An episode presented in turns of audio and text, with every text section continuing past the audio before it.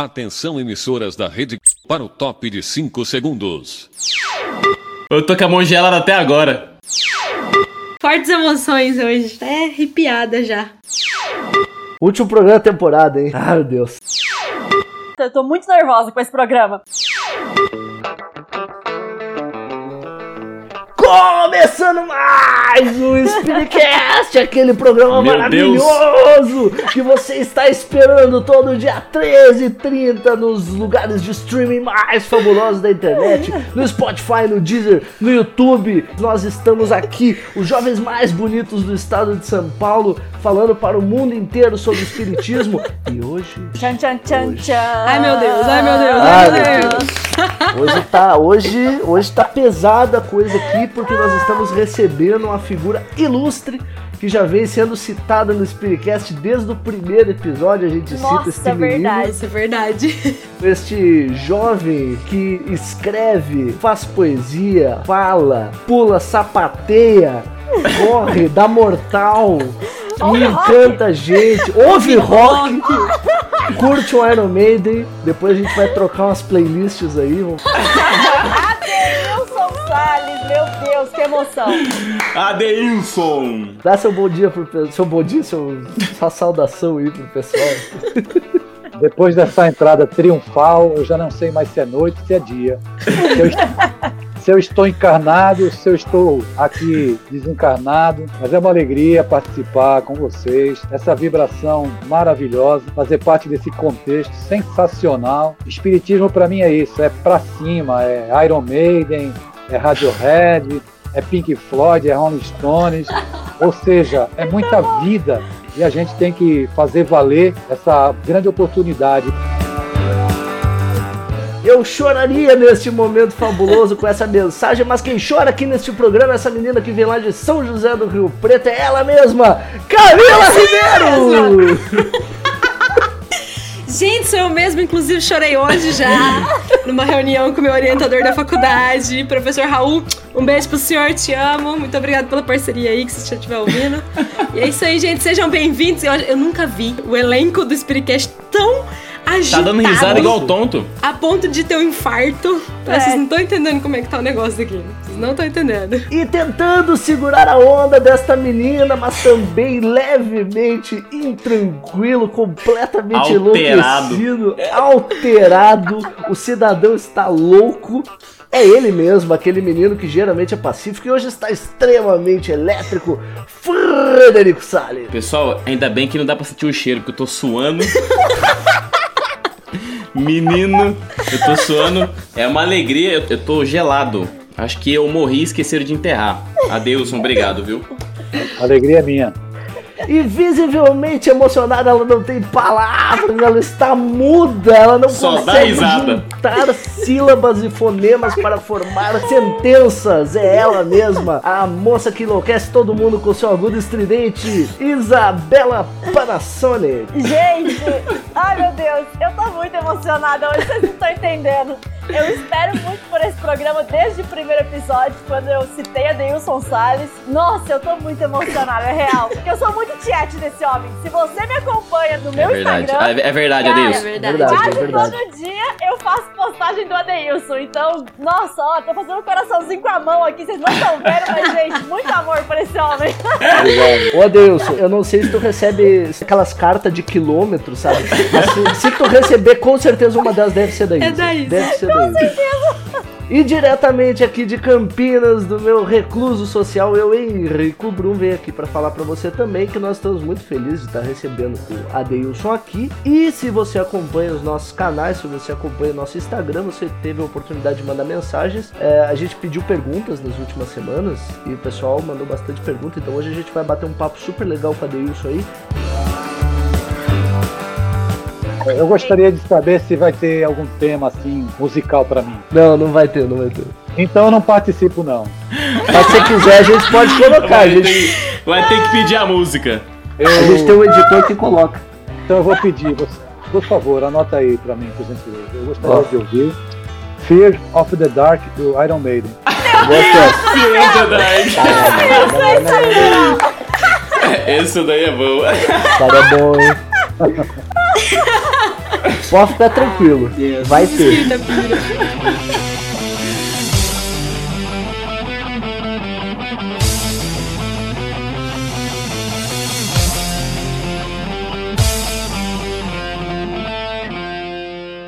Eu tenho certeza que todos seremos desintegrados ao final do programa. Eu acho que toda essa simpatia dessa galera, essa vibração, é que me mantém de pé, porque já existiram momentos assim muito difíceis, né? Em que aquele pessoal mais retrógrado, mais refratário, já tentou fazer com que eu parasse de caminhar. Agora já, arre- já arrebentou a porteira, a gente não tem mais, mais como Amarra. parar. É, não tem amarra, então eu trato de tudo que é assunto. Aí o pessoal é, me convida, não é porque eu saiba abordar todos os temas, é porque não tem ninguém fazendo e se fala muito pouco daquilo que o jovem precisa ouvir. Exatamente. Eu viajo o Brasil inteiro, aí a galera me pergunta, diz assim, por que, que o jovem não fica na casa espírita e ele vai embora? Não, pode pra cacete ficar na Isso é casa muito espírita, chato, muito cara. chato mesmo, né? Então, ele não encontra nada que ele se identifique lá dentro, com o universo de conflito dele. Ele tem que deixar a juventude pendurada do lado de fora, no cabide, no portão da casa espírita. Então, ele não fica. E aí a gente vai trabalhando isso, mas sem o desejo de criticar ninguém, de forma alguma. Mas eu vou sendo porta-voz daquilo que eu vejo no meu contato com os jovens, tanto nas escolas como no meio espírita. Né? E aí foram muitas barreiras, mas agora o pessoal Já já. É, o pessoal já É, relaxou. agora.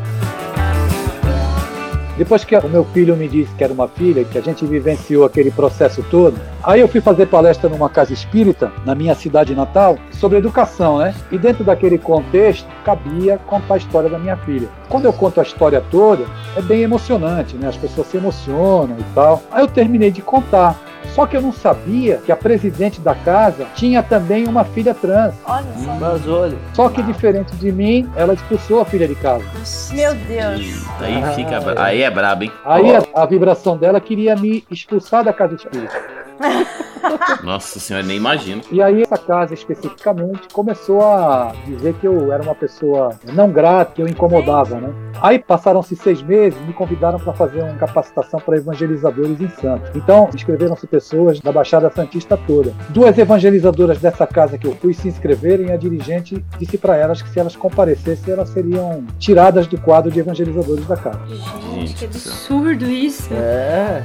Elas compareceram e foram tiradas. Mas aí eu não estou muito preocupado com a, com a dirigente, né? Eu lamento por ela que ela está perdendo a oportunidade de amar a filha dela. Tem pais e mães que amam a genitália. Então o filho nasce É. com, pênis, com pênis, eu amo pênis, e meu filho tem que representar aquilo que o pênis representa, ou seja, ser um machão, ser um homem. Eu não amo a essência. E quem se diz espírita deveria ter mais compreensão acerca disso. A gente deve amar os nossos filhos. Quando os garotos me perguntam com relação a piercings, a tatuagem e a condição sexual, seja no meio espírita, seja nas escolas onde eu vou. E eu fui participar de um evento de juventude no Rio de Janeiro, na Baixada Fluminense, e um garoto me perguntou se quem usa piercings e tatuagens ia para umbral.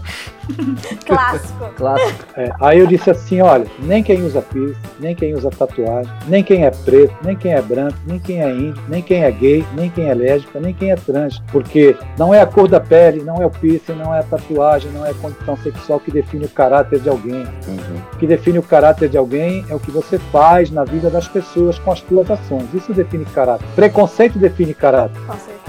E aí, tinha um dirigente lá, quando eu disse isso, ele olhou pra mim, encheu as bochechas assim, Aí, essa cara aí, essa cara aí. Aí ele levantou, levantou e saiu, entendeu? E, passou por mim, me mediu de cima a baixo, né? E foi embora. Eu fiquei assim, compadecido dele, porque a gente podia refletir um pouco, e a gente tem que refletir um pouco sobre essas questões. Então, eh, ninguém vai instituir nada na casa espírita, mas a gente precisa encher a casa espírita de humanidade. Eu fui fazer palestra numa escola estadual no interior do Rio Grande do Sul. Aí eu terminei de falar, aí eles formaram uma fila, aí parece que a escola virou centro espírita, porque era um atendimento fraterno, era uma fila. Agora que entendi. Aí veio uma garota. Quando ela me olhou, que ela se aproximou, ela já veio chorando muito. E aí, eu disse pra ela, meu bem, o que está acontecendo com você? E ela estava com os bracinhos mutilados, né? Cortados. Ela me disse, é a minha família. Eu falei, mas o que está acontecendo? Por que você está fazendo isso com o seu braço, né? Está se machucando. Ela falou, é minha mãe. Aí ela baixou a cabeça e disse assim, é que eu sou bissexual. E aí a minha mãe me disse que eu sou a pior coisa que aconteceu na vida dela. Caraca. Aí, aí eu pensei assim, o que menos me importava naquele quadro é assim que eu ajo com todo mundo. É se ela era bi, se ela era atriz, se ela era quadro, isso não me interessava. Não tenho nada a ver com isso, porque isso não me preocupa, porque isso não forma o caráter. Mas para a sociedade, existe um estigma. Quando você pensa no homoafetivo, em alguém da comunidade LGBT, as pessoas só pensam no coito, na transa, como se alguém passasse 24 horas transando. É. Ninguém pensa que as pessoas às vezes se buscam realmente por uma complementação afetiva, psicológica, por um histórico reencarnatório. E ela ainda contou outra coisa pior. E a minha avó, que mora com a gente, ela diz assim para mim, seu Adeus: Olha, sonhei com seu avô esta noite, viu? E no sonho, o seu avô matava todas as suas namoradas. Nossa senhora. Nossa, mas que. Quer dizer, era uma falange ali de bullying em cima da menina. Então eu fui conversando com ela e disse para ela assim: olha, você não tem que se preocupar em fazer as pessoas te aceitarem como você é. Mas o que, que eu vou fazer? Eu falei: agora você tem que estudar, você tem que construir teu caminho para no momento em que você quiser levar a tua vida, você poder levar a tua vida do jeito que você quiser, mas com responsabilidade. Ah, mas e se amanhã eu apaixonar por uma menina e tal? Eu falei assim: se você se apaixonar por uma menina, qual é o problema? Vai viver seu amor, mas seja digna na vivência do seu amor. Não leve, não traia, não engane, seja uma pessoa decente na relação. Com certeza. Ser bissexual não significa que você tem que ir com dois pra cama. No meu entendimento, bissexual é aquele que pode se apaixonar por uma pessoa do mesmo sexo ou por uma pessoa do sexo oposto. Então, entre promiscuidade e amor existe uma diferença grande. Com certeza. Não tem problema que você esteja bissexual. O problema é o que, que você vai fazer com a sua bissexualidade. Mas aí é um problema seu. E conversei com ela. Pessoal, vocês não acreditam. Uma semana depois, essa menina me mandou um e-mail. Quando eu li o e-mail, eu não consegui me conter, né? Chorei bastante. Eu pedi licença para ela se ela deixava eu compartilhar o e-mail dela. Ela começou o e-mail dizendo assim: estou lhe escrevendo porque eu preciso lhe contar, né? Como é que eu estou, o que está acontecendo comigo. Quando me disseram, naquela manhã, que ia ter uma palestra na escola, eu não quis ir porque eu já sabia que ia ser um saco. Mas quando eu entrei na sala e vi o senhor falando, eu levei um susto. Porque eu tinha ido três dias antes lá no psicólogo, que a minha mãe me levou, e o psicólogo perguntou para mim o que, que eu achava que a humanidade precisava para ser feliz. E eu respondi assim, meio sem pensar: a galera precisa de mais humanidade.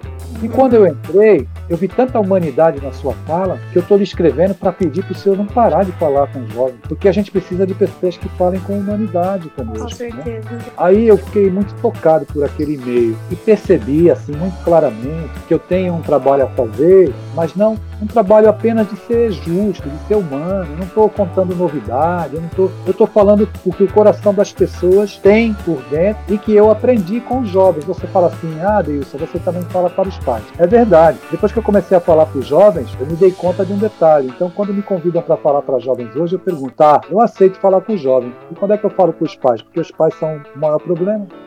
É verdade.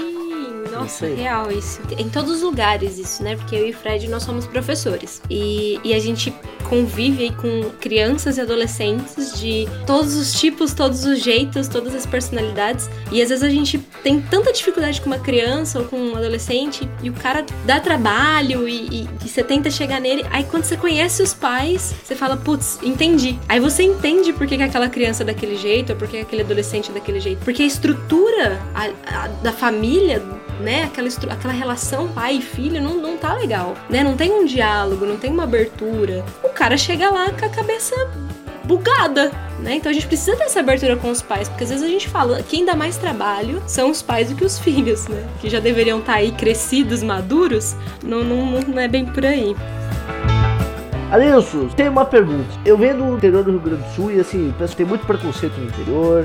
Do interior do Rio Grande do Sul é, eu acho um pouco mais, às vezes, em alguns, em alguns sentidos. Tem muito problema. Quando eu, eu tava na adolescência, eu descobri que um dos meus amigos era viadinho. Foi assim que me apresentaram. Chegaram e disseram assim, teu amigo é viadinho. E aí eu fiquei naquela assim, nossa, meu amigo é viadinho, o que, que eu faço? E aí eu fui procurar doutrina espírita, porque, né, era o que eu fazia na época, eu era espírita de carteirinha e tal. O pessoal lá na casa espírita me disse assim, ó, a homossexualidade é um problema. Aliás, o homossexualismo, na época me falaram, é um problema. É, existe um vale no umbral para aqueles que são é, homossexuais, porque na verdade isso aí é tudo uma moda que tá surgindo por aí. Aí eu fui procurar na história e eu descobri que a homossexualidade sempre foi uma coisa normal. O primeiro registro histórico que a gente tem de homossexualidade é com Gengis Khan. Antes disso era uma coisa super comum e inclusive depois disso continuou sendo uma coisa comum. E aí nós estamos em 2020, Adeus. 2020. A gente já passou por todo esse negócio, eh, desvendou bomba atômica, a gente já foi na lua, a gente já inventou cura pra um monte de doença. Por que, que as pessoas não conseguem aceitar um negócio que sempre foi comum, que sempre foi normal e continuam falando isso para as pessoas? Que o cara é viadinho, que a mina é, é sapatão e que não pode chegar perto e que vai pegar doença e que. Por quê? Por quê? Isso é uma coisa tão simples. Pois é. é isso é, revela muito, de maneira muito clara que a questão não é a uma afetividade. Aliás, a palavra homossexualismo ela não existe mais, né? Ela não pode ser usada para a gente se referir aos nossos amigos e amigas homoafetivos. Mas estive aí no Rio Grande do Sul, Henrique, fui participar de uma capacitação para evangelizadores. E aí, eu não sei que surgiu o papo sobre rock, e eu falei assim, eu gosto de rock. E aí uma pessoa publicamente disse assim, olha, o rock é composto no umbral, hein? Ai, Jesus. Aí eu, aí eu falei, pois é, a ignorância também é composta lá no umbral. Adorei! E aí, quando a gente fala de homoafetividade, a gente percebe né, que as pessoas elas externam esse preconceito, essa ignorância sobre o assunto, porque as pessoas carregam conflitos no campo da sexualidade. Elas têm muita dificuldade em lidar com aquilo que elas não conhecem, porque lá dentro da sua mente existe também alguns conflitos, alguns pensamentos, alguns desejos que elas sentem e não conseguem lidar. Tá reprimido ali, né? Reprimido dentro do inconsciente. Na psicanálise a gente aprende que a criança ela vai desenvolvendo a sua subjetividade desde a infância. Então ela passa por cinco fases: a fase oral, fase anal, fase da genitália. E durante esse desenvolvimento, a gente vai é, absorvendo aquilo que acontece à nossa volta. Então as pessoas pensam que a criança ela está isenta de aprender com as coisas que se passam no meio ambiente, tudo que está naquela psicosfera, usando agora uma palavra espírita dentro de um assunto psicanalítico, que a, que, a, que a, criança não aprende, que ela não absorve.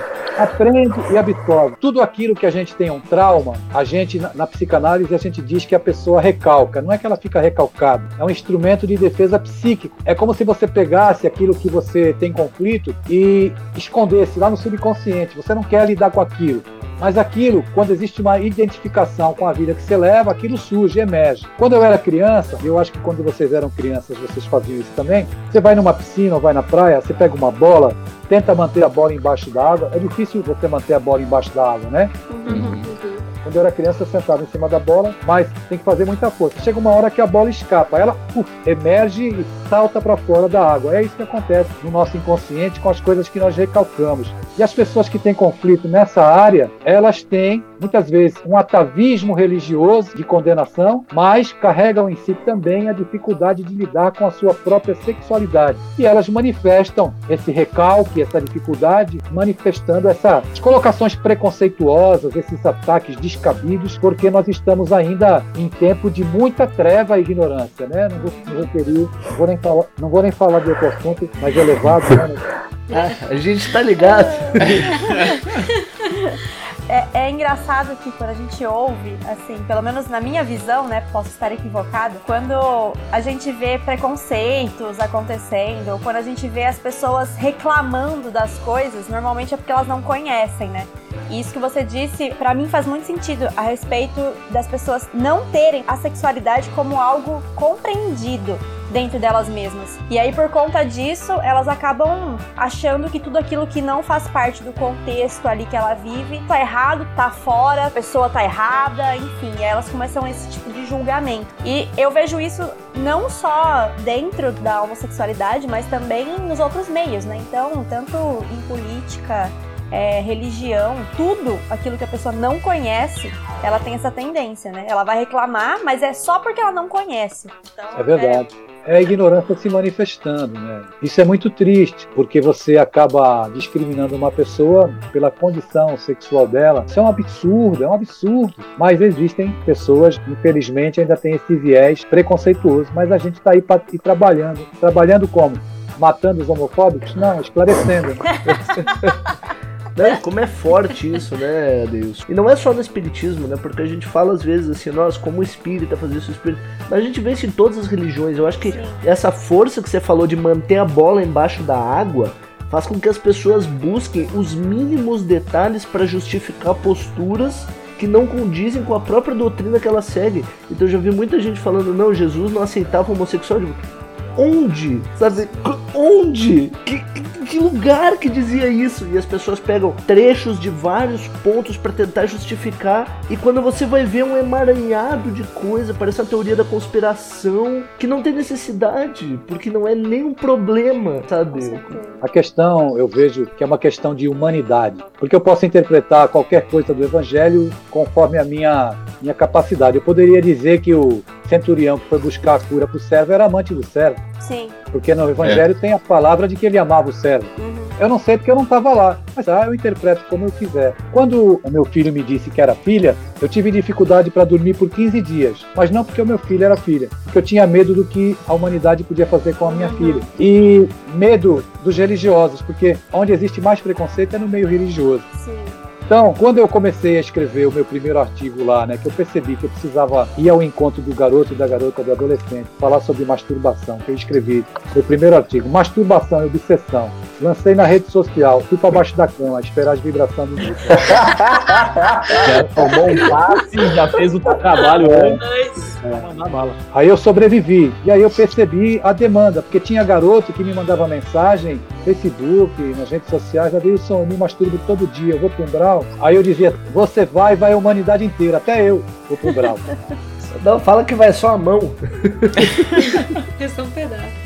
Assuntos que são muito sérios, isso é muito sério. Uhum. Porque na cabeça desse garoto existe um peso. E ninguém e ninguém está dizendo para ele que isso é normal. Acho que não pode virar um vício, que ele não pode é, virar se viciar em pornografia, porque pode abrir campo para processo obsessivo. Ninguém trata com seriedade de assunto sério. E a sexualidade é um assunto sério. Então, quando eu fiquei 15 dias sem dormir, eu tinha medo do que poderiam fazer com a minha filha. Mas é no meio religioso. Então, as pessoas dizem que são espíritas. Dizem, mas não estudam. Porque se estudassem, não diria assim: você é gay. Com certeza. Você está gay. Porque ninguém é, você está.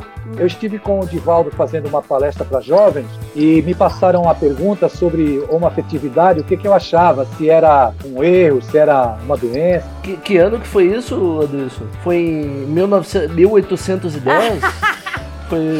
foi. Ontem isso aí.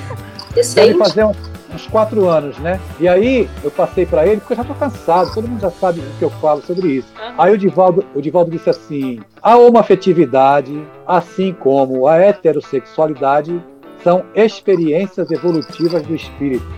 Não é tara, não é desequilíbrio, não é doença, é experiência evolutiva. E aí, eu ali, evidentemente, fui alçado ao sétimo céu.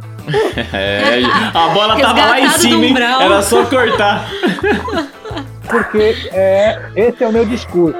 Veja, quando o meu filho me disse, pai, eu sou uma mulher trans, eu estava chegando no momento da prova prática, porque eu já tinha escrito livros, como o livro infantil Ali- Alice no País das Famílias, onde eu apresento os vários tipos de família para Alice, que é órfã, né, e vai parar no País das Famílias. Então os homens lá em cima se reuniram e falaram, olha, aquele careca lá tá cheio de teoria. Tá falando muito, tá falando muito. Prova prática para ele. Esse ele é bom. Aí veio a vivência, né, pessoal? Queria puxar aqui duas perguntas, na verdade, dos nossos ouvintes. É, a primeira vem da arroba SampaioAC e ela pergunta o seguinte: Como o Espiritismo explica a bissexualidade? Eu sou bi e sempre fiquei me perguntando sobre isso. E aí eu vou puxar também um comentário, na realidade, do arroba fk_lobinha.de.ma. Troca esse nick, miga. É, você tá difícil esse nick aí. Troca o nome desse negócio Tá aí. Eu não sei se é um homem ou se é uma mulher, Não importa, né? Mas é, é, não importa. Caso não interessa. Esse espírito tá aqui falando pra gente, pra você comentar sobre a assexualidade. Ok. Com relação à bissexualidade, eu vou sugerir uma leitura dentro da revista Espírita que vai certamente auxiliar e todo mundo que tiver dúvida nesse assunto com relação à homoafetividade, à sexualidade, à bissexualidade. Na revista Espírita de janeiro de 1866, um artigo escrito por Allan Kardec que tem o título de As Mulheres Têm Alma, nos cinco últimos parágrafos desse artigo, existe uma, um comentário de Kardec que traz muita luz para a compreensão do estágio evolutivo e principalmente da manifestação da sexualidade depois que nós encarnamos. Ele fala das nossas últimas encarnações, seja no corpo feminino, seja no corpo masculino. Quando você volta para a Terra, um corpo masculino ou feminino, a depender das encarnações sucessivas que você teve, utilizando-se do mesmo corpo, o teu psiquismo, o teu psiquismo ainda se ressente muito daquelas experiências. Então, ocorre que você pode ter tido várias reencarnações como mulher, reencarnações sucessivas, e você volte já num corpo masculino, e que você traga muito dentro do teu psiquismo aquela feminilidade, seja na fala, seja na, na, no gestual. A gente precisa deixar bem claro que gênero é uma coisa e orientação sexual é outra. Isso tem que ficar claro. Gênero é como você é, como você se sente no teu psiquismo, como você se identifica. Agora, por quem você demonstra afeto é a tua orientação e isso difere, difere de pessoa para pessoa. Então, entender a questão da bissexualidade, como ela coloca, isso não deve ser motivo de transtorno, nem de aborrecimento. Uma das grandes dificuldades dos nossos companheiros homoafetivos, transgêneros, bissexuais, assexuados, é que eles às vezes não se aceitam, não conseguem lidar muito bem, porque aos olhos dele, os outros são normais e ele não. Aliás, não existe nada mais cruel do que o olhar dos outros sobre a gente. Mais cruel do que o olhar de um pai e de uma mãe para um filho, um olhar adoecido, e não aceitar o filho por causa da sua condição sexual, infelizmente é uma dor muito grande. Mas a gente tem que entender que quem está olhando é que está com o olhar adoecido. Eu estava fazendo uma palestra no sertão de Pernambuco. Quando terminei a palestra, um, homem, um homem veio na minha direção e começou a chorar e pediu para me abraçar. Falei, pois não, abraça aqui. Ele me abraçou e falou assim: senhor não sabe o que o senhor fez por mim hoje. Eu tirei duas toneladas das minhas costas, porque eu fui casado 14 anos para dar satisfação à minha família e à sociedade, até um dia que eu não suportei mais.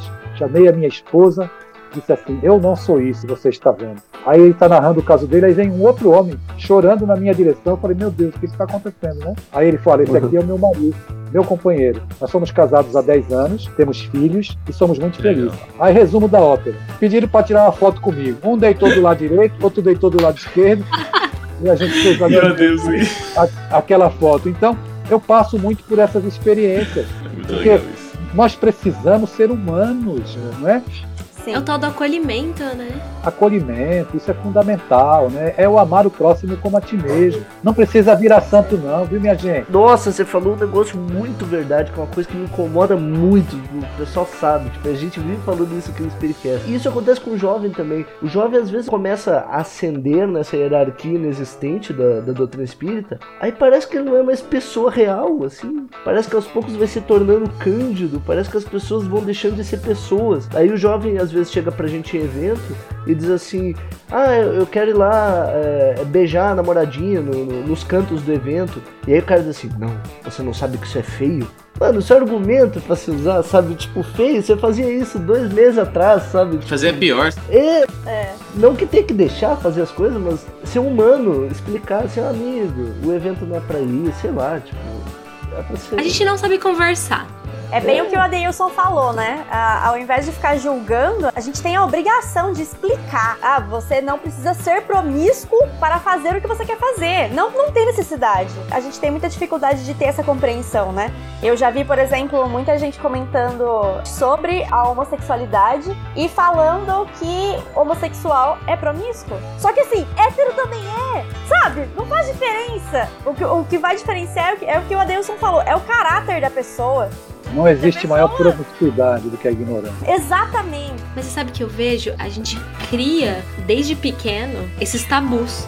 Porque se a gente não fala, não existe. Então não vamos falar de sexo, não vamos falar de homossexualidade, não vamos falar de drogas, não vamos falar de suicídio, não vamos falar, não vamos falar, porque se a gente não fala, ele não existe. Né? Hoje eu tive uma experiência dando aula pros meninos, sexto ano, então assim, os molecadinhos de 10, 11 anos. E assim, eu tava falando sobre células, né? Tava falando lá das características das células, do tamanho das células. E aí eu falei das células dos óvulos, né? Porque é a nossa maior célula e tudo mais. E eu falei assim: ah, é célula do, do corpo humano, especificamente do corpo feminino, porque né? Né? Biologia aí, gente, só tem no corpo feminino. gente, os meninos de 11 anos, as meninas todas, chegou, eles falavam assim, chegou o momento mais esperado da aula de biologia. Vamos falar sobre óvulos. E eu fiquei, meu, como assim? Sabe, porque ninguém fala com essas criaturas. Então em casa eles não têm isso, então eles buscam informações e às vezes chegam informações erradas, né? Esse excesso de informações é muito prejudicial, porque eles começam a ouvir um monte de coisa, um monte de besteira e vão criando essas, esses preconceitos, essa ignorância que, que começa desde pequeno isso, né? Se a gente não tem essa, essa conversa aberta, quebrando esses padrões, quebrando esses tabus, essas barreiras que, que nós mesmos vamos impondo para eles, né? Se a criança não ouviu falar, ela não sabe falar, aí ela vai construindo mais outros que também não sabem falar. Exatamente, aí... ninguém fala. Eu sempre falo nas, nas capacitações aí que o pessoal me convida, e não dá para falar mais sobre espiritualidade sem falar sobre sexualidade. Porque qualquer garoto e garota consegue acessar conteúdos eróticos, pornográficos através do celular. Sim, Então a gente tem que parar com essa pataquada, essa pureza que não existe sim. e conversar sobre esses assuntos que podem levar a ideações suicidas, porque o garoto que é um afetivo, ele às vezes dentro de casa ele não se revela como ele é porque ele tem medo de ser expulso pelos pais e ser rejeitado. E- Isso pode levar a ideações suicidas, a processos de automutilação. Então, o assunto é muito sério, minha gente. É muito sério. Vamos parar de dar conteúdo igual a escola dá, gente. É verdade. Tem é que dar verdade. vivência. Exatamente. Ah, eu vou evangelizar. Quem é Deus? O que é Deus? Rapaz, vai dar um tempo aí na tua ignorância. Quer falar sobre Deus? Vai pra floresta, vai pra, pra beira da praia, promover vivências. A gente só evangeliza e promover vivências. Então, Uhum. o garoto e a garota passa a semana inteira na escola, a muito custo, recebendo uma lavagem cerebral só de conteúdo. Tome, pra Sim. passar no Enem. Tome, tome, tome, tome. Sim. Vai pra casa espírita, aí querem dar conteúdo. Só contando esse caso para vocês, me convidaram para fazer uma sensibilização de jovens em João Pessoa. Aí eu falei assim, posso fazer como eu quiser a sensibilização? Eu falei, pode. Eu falei, beleza. Não fui eu. Ai, Já assina um contrato, não me processem. tinha, tinha aproximadamente 60 jovens. Aí eles sentaram, seu Adeilson pra lá, seu Adeilson pra cá. Pessoal, vamos fechar os olhos aí, ok? Ninguém abre os olhos, hein? A gente vai fazer aqui uma sensibilização. Vocês vão sentir as vibrações e o corpo de vocês vai reagir às vibrações, ok? Ok. Aí pedi pra colocar um som lá, aí coloquei bar. as espíritas gostam. É. Aí, aí eu coloquei Michael Jackson. Aí teve garoto que já abriu um olho assim pra olhar, eu falei, fecha o olho, fecha o olho. Por último, eu enfiei o Sepultura. Tome! Nossa senhora. Aquele pedal duplo assim, ó. tum, tum, tum. É, aí quando eles abriram o olho, eu tava assim, sabe? É o seguinte, eu não tô incorporando nada, ok? Fazendo uma, uma brincadeira para vocês, mas ficou muito claro aí para vocês a diferença vibratória de acordo com a música que a gente ouve. Não é que essa música aqui seja melhor, que a outra seja pior. Existem momentos em que você vai se vincular à, à vibração, ao teu estado de espírito. E aí fiz essa oficina. Evidentemente que quando o povo que estava nas outras salas ouviu Sepultura? comendo solto, todo mundo entrou em oração por mim, Nossa. Nunca mais foi chamado. mas, eu- é, mas eu tenho certeza que aqueles garotos e garotas nunca mais esquecerão tá, esse exercício de sensibilização que a gente promoveu. Aí eu fui chamado para ir em Brasília para trabalhar suicídio. Duas horas poder isso falar. E tava lá no Templo da Boa Vontade, lá da LBV, aquele negócio, um auditório sensacional. Tá lá o bestão. Aí me chamaram, olha, Deilson Salles, fala com os jovens e tal e tal. Aí eu fui. Aí eu falei assim, por favor, coloca aí o pendrive. Aí colocou, aí apareceu o aloprado do Steve Tyler, do Aerosmith. Ai, sensacional, maravilhoso. Lindo. Maravilhoso. na, na imagem congelada. Aí eu olhei, a espiritada já tava torcendo o nariz, olha. Perdido, né? Aí eu pedi pra colocar a música do, do Aerosmith e a música falava, né? A hora que você tiver mal, que a coisa não tiver legal, faça uma prece. Era isso que a música dizia.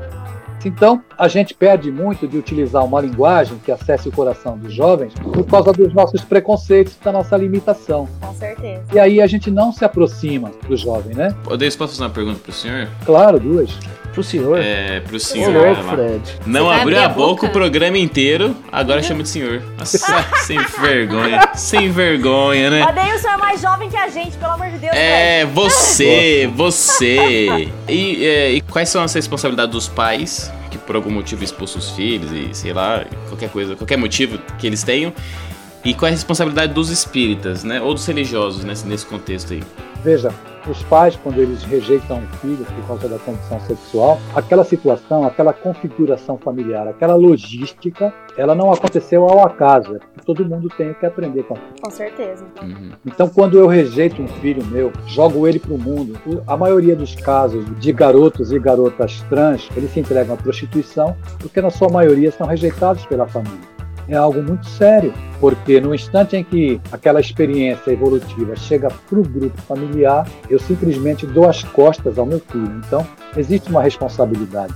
O problema da religião não é a religião, o problema de qualquer religião é o religioso. É o É um fã fã clube. clube. Jesus é da hora. Então Jesus, ele nunca manteve relação abusiva com ninguém. Os religiosos mantêm. Então Jesus nunca, nunca recebeu aqueles que buscavam para dizer assim, ó, vem aqui que eu vou te dizer o que tu vai fazer. Tu tem que fazer isso, isso e aquilo. Jesus nunca fez, mas os religiosos fazem. Então, me preocupa muito que a Casa Espírita não tenha, por exemplo, atendimento fraterno para jovem. E não é para catequizar o jovem, é para ouvir o jovem. É só pra escutar, é. A gente falou desse negócio de atendimento fraterno para jovens lá em São Carlos. E uma casa espírita só quis fazer. Tinha 30 casas espíritas na reunião e uma casa disse que queria fazer. Elas tipo, por que só uma, né? É porque as outras não acreditam na reencarnação. Nossa. Porque se acreditasse, investiria primeiro na criança e no jovem. Com certeza. não ficaria recebendo na reunião de desobsessão apenas espíritos desencarnados. e É um trabalho é, maravilhoso que se faz de socorro aos desencarnados, mas o que a gente menos ajuda é encarnado e que está precisando da nossa ajuda que está do nosso lado, crianças e jovens. Acha que a gente fica preocupado muito com as coisas do passado? Ah, a minha reencarnação era fulano, eu sou desse jeito porque na outra vida era assim. Ah, os espíritos estão me avacalhando aqui, sei lá. E a gente esquece de viver o presente aqui, o mundo real. Eu tenho certeza absoluta disso. A, a menina J. Tolentino mandou um, um relato.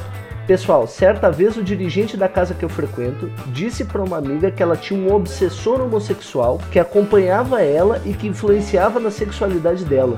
Isso realmente tem alguma coisa a ver? Meu Deus. Eu queria que vocês vissem a cara dele, gente. Agora o entendem. respirou fundo pra ele falar. Tô narrando aqui. Existe um obsessor na história, mas é o obsessor da ignorância que está incorporado no dirigente. Sim. Sensacional. Em primeiro lugar, as pessoas precisam parar com essa mania de dar diagnóstico para os outros sem acompanhar o suficiente. Nossa, Sim. é isso mesmo. Então tem muita gente que diz assim: você está obsediado, você tem mediunidade, tem que desenvolver, senão você vai sofrer. Então isso é colocação que não tem cabimento dentro dos postulados espíritas. Toda afirmação deve vir precedida de um estudo, de um acompanhamento. Essa questão de ele afirmar que o obsessor é homossexual revela todo o preconceito que ele carrega dentro dele. Quer dizer que se é homossexual é do mal, o heterossexual é do bem. Quer dizer que o, pre- o preto velho é do mal, o branco velho, o Bezerra de Menezes é do bem. É, Tudo bem. é isso aí. Então, é, é um comportamento, um atavismo é, preconceituoso que é revelado. Você precisa tomar muito cuidado quando você fala alguma coisa para alguém, principalmente com jovens. Você Com pode certeza. levar ele ao suicídio. Então a gente percebe assim que existe muita ignorância, muita boa vontade e muito pouca gente preparada para lidar com certos temas, para tratar com respeito o outro. Não é? Se você identificar qualquer coisa, por mais que aquilo esteja claro, você tem que ter uma maneira didática, cuidadosa de falar com a pessoa. Você não pode virar Com um caminhão em cima da pessoa. Então, existe muita gente despreparada, absolutamente despreparada. E aí elas transferem dos outros pouco ou muito do preconceito que elas carregam dentro de si. É lamentável que as pessoas brinquem dando diagnósticos para o garoto, para a garota ou para o adulto, não importa. A gente não pode ser tão leviano. Mas, mas eu acho que tem muito a ver com essa, com essa pergunta do Fred, assim, de tipo, a gente usa tudo pra justificar, né? Ah, é vida anterior, ah, é espírito, ah, é obsessão. Tudo parece que é. Transfere a culpa, né? É, o que acontece é que o- a doutrina espírita, com tudo aquilo que ela oferece, o homem, na maioria das vezes, acaba distorcendo e acaba acreditando que, por exemplo, eu, como eu me posiciono, eu escrevo sobre os assuntos da atualidade, eu já recebi crítica de pessoas dizendo que eu estou semeando ódio. Me posicionar não é semear ódio. Eu não estou indo para um lado nem para o outro. Eu estou dizendo que é preciso preservar a vida. Jesus nunca defendeu que as pessoas se armassem. Então, estas Exatamente. questões, elas não podem cair no normal, porque isso não é normal. Sim.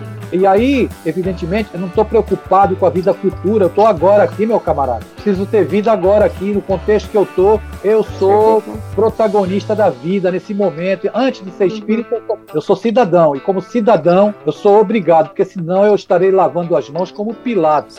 Com certeza. Mas, mas lavando em bacia de sangue, que é o que está acontecendo. Exatamente. Palavras duras de Adeilson. Caramba. Nossa. Tenho nem o que dizer duras. agora.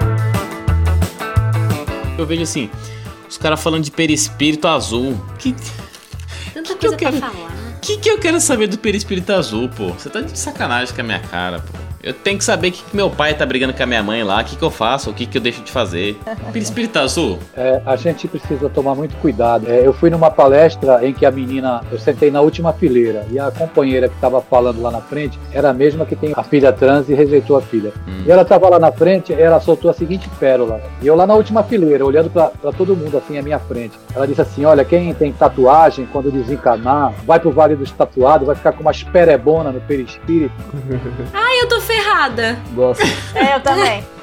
Na quarta fileira tinha uma menina que tinha uma tatuagem aqui na nuca. Quando ela falou do Vale dos Tatuados, a menina fez assim, ó, como tartaruga, empurrou a cabeça pra, pra dentro. Pra tampar. É. Aí a coitada da moça assistiu a palestra assim, engessada, né? Vai que alguém vê, né? É, quando acabou a palestra, eu fiz questão de ir lá, chamei, moça, não se preocupe com essa informação, não, que isso aí não procede, viu? Se tiver Vale dos Tatuados perebento, vai ter Vale dos Corintianos, o Tamigrete vai pro Vale do Sem Peito, porque tirou o peito. Vale de do sem tudo. peito. Ô Adilson, e, e como, é, como é que a gente faz se o cara é homossexual e tem tatuagem? Vai um pedaço pro Vale dos Tatuados É, e um ser. pedaço pro Vale dos Homossexuais. É, vai, vai. Tem que se dividir. Esquar- Esquartege o perispírito dele. Vai virar tiradentes agora.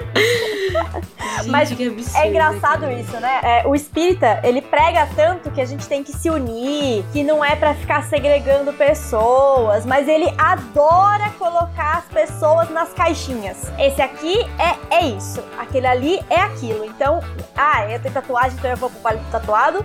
Eu sou homossexual, vou pro vale do- dos gays. Eu sou... Gente, eu sempre fico me perguntando, onde é que tá isso na doutrina? Onde ele leu? Me Não tá escrito. Não, me mostra, porque se eu tiver errada, aí beleza, aí eu fico quieta, mas me mostra primeiro, porque não faz sentido. É onde tá esse tal desse consolador prometido, né?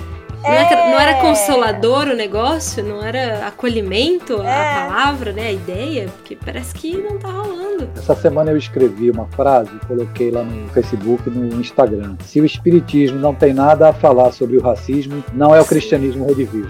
Nossa, eu compartilhei. Exatamente. Então, essas frases assim, elas acabam colocando formiga na cadeira das pessoas, as pessoas ficam incomodadas. Com certeza. Porque a gente tem que ser claro né, nas coisas que a gente abraça, tem que ser muito claro.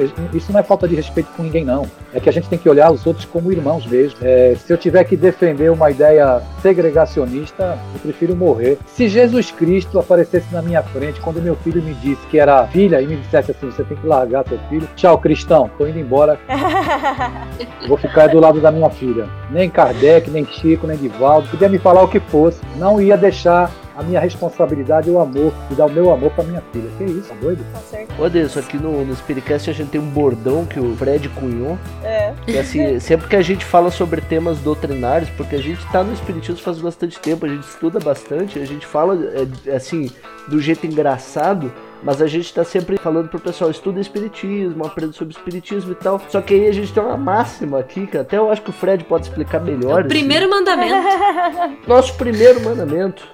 É. Adeus é bem simples, mas ao mesmo tempo é complicado. Cabe numa frase só e numa camiseta que a gente vai lançar daqui a A um gente tempo. vai lançar.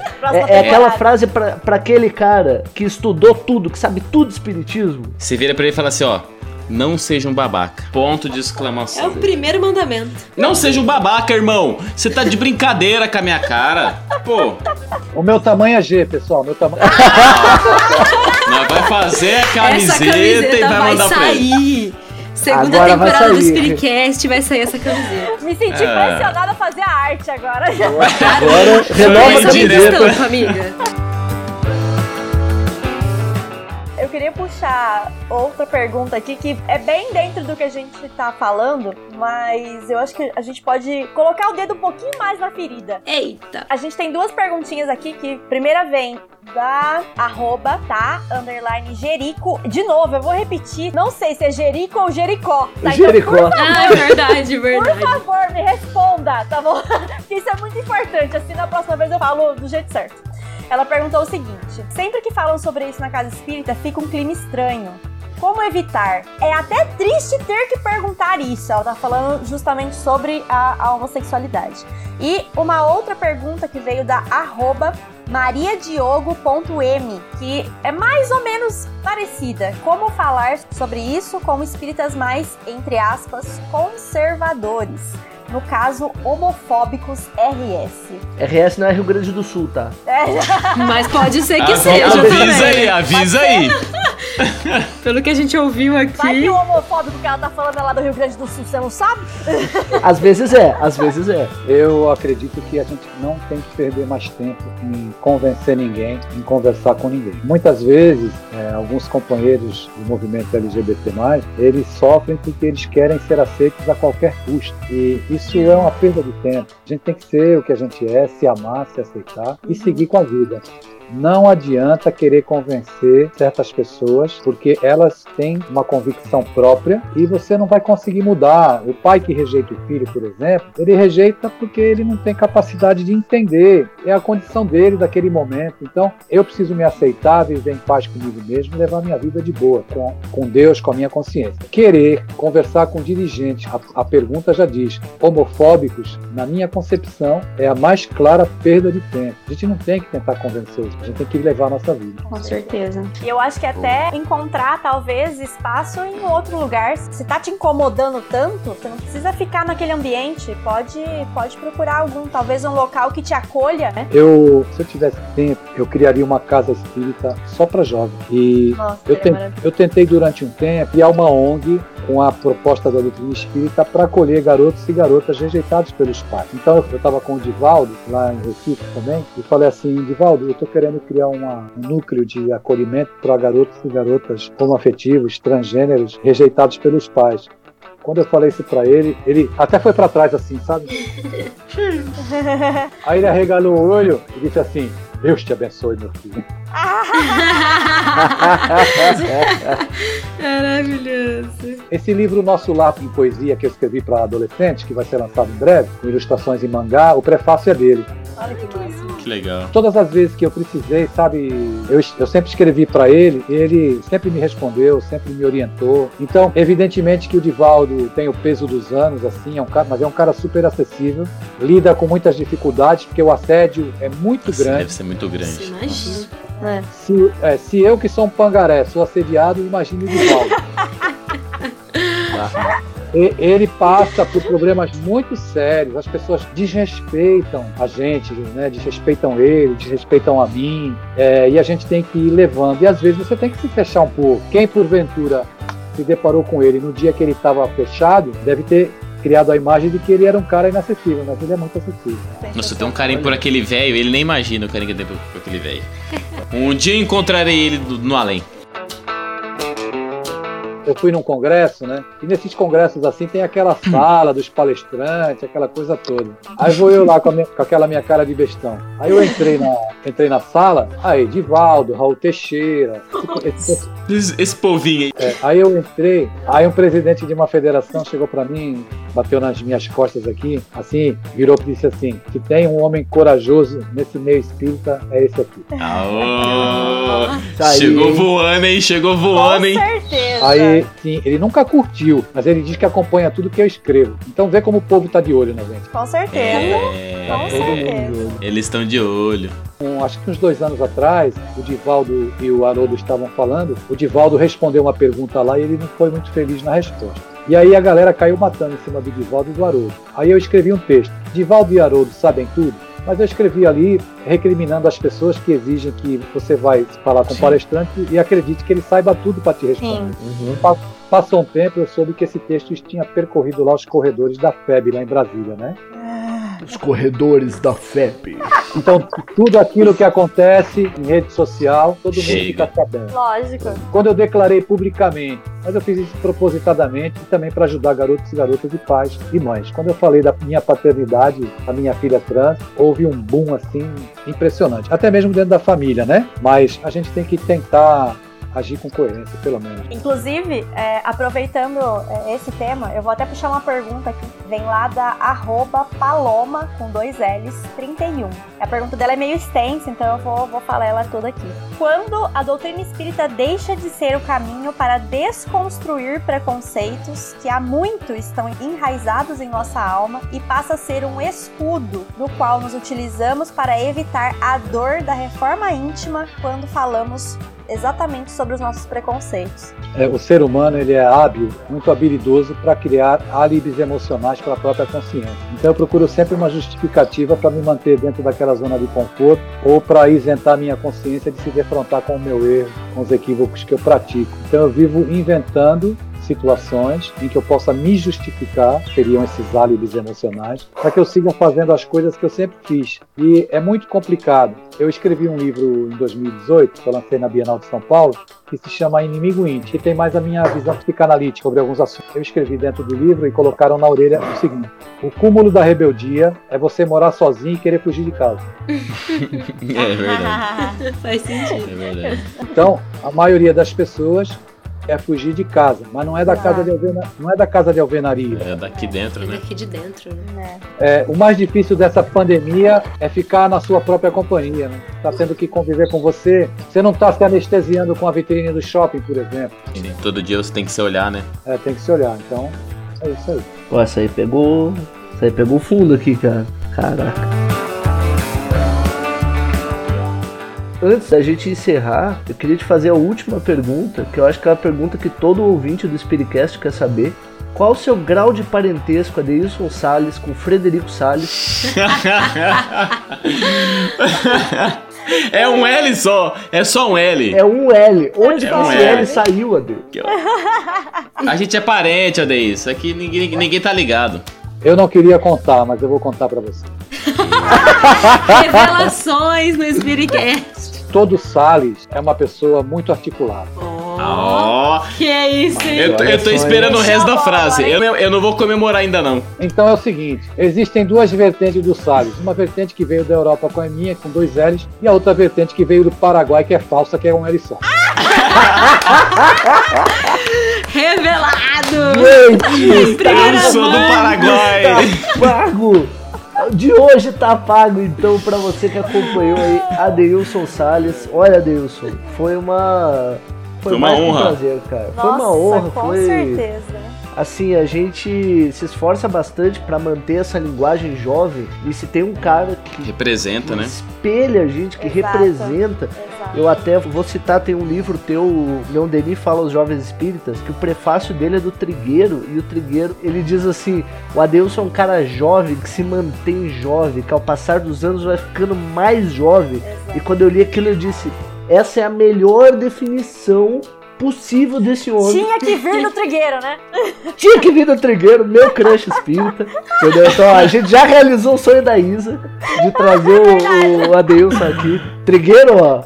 Tô te caçando, cara. Você vai ser o próximo. Mas é, queria agradecer aí. Foi sensacional, foi surpreendente. Eu tava com dor de cabeça antes de começar o programa e passou. Tô suave. Ansiedade. Muito obrigado. Muito obrigado. Eu que agradeço. Eu me senti em casa aqui, de boa mesmo. E a, a minha fala ela é para incentivar vocês a continuarem nesse caminho. E para galera jovem, viva a sua juventude, pessoal. Beije muito na boca, ouça muita música, passeie bastante, viva a sua juventude. Não deixe a juventude do lado de fora do centro espírita. Não tem cabide do lado de fora para deixar a juventude. Nós temos que ter um olhar para nós, seja qual for a experiência que você viva, bissexualidade, transexualidade, não importa se você é assexuado, se é pan, não importa o que você seja, o que importa é que você se ame, que você entenda você está tendo uma experiência evolutiva. Agora, toda experiência ela deve ser vivida de maneira digna. Então, se eu sou homoafetivo, se eu encontro um parceiro, alguém que eu me apaixone e vá constituir família, eu tenho que ser fiel a esse amor. Eu não posso ser um promíscuo, né? Eu vivo com ele, mas eu já transam com outro. E os heterossexuais, ou independente da condição, as pessoas, muitas são promíscuas. E é isso que é danoso para a relação, que é danoso para o espírito, que prejudica o equilíbrio espiritual de qualquer criatura. Seja você com essa lucidez que o Espiritismo traz para nós, para você ser o protagonista da sua vida e viver de boa com Deus. Isso aqui tem mais ensinamento que uma palestra, vocês não estão é. entendendo. Vocês não estão é entendendo o louco. negócio. Muito bom. Adeilson, Obrigado, você é Adeilson. foda, Adeilson. Você é foda, Adeilson. Ô, Isa, posso falar palavrão ou não? Pode, pode. Adeilson, gente. Fala palavrão se Ah, quiser, pelo amor Puta de que Deus. pariu! Puta que pariu! Cara, foi sensacional. Muito bom. Gente, o Adeilson já tem o Spiritcast tatuado no braço já. Pô, já tem- tá no DNA. Sim. Não tem jeito. Ai, que Isso é vida. Muito Obrigado, gente. Tudo de bom. Gente, eu acho que assim, dá pra gente encerrar é, com aquele nosso famoso que assim Que assim seja. seja. Que assim seja, que assim seja.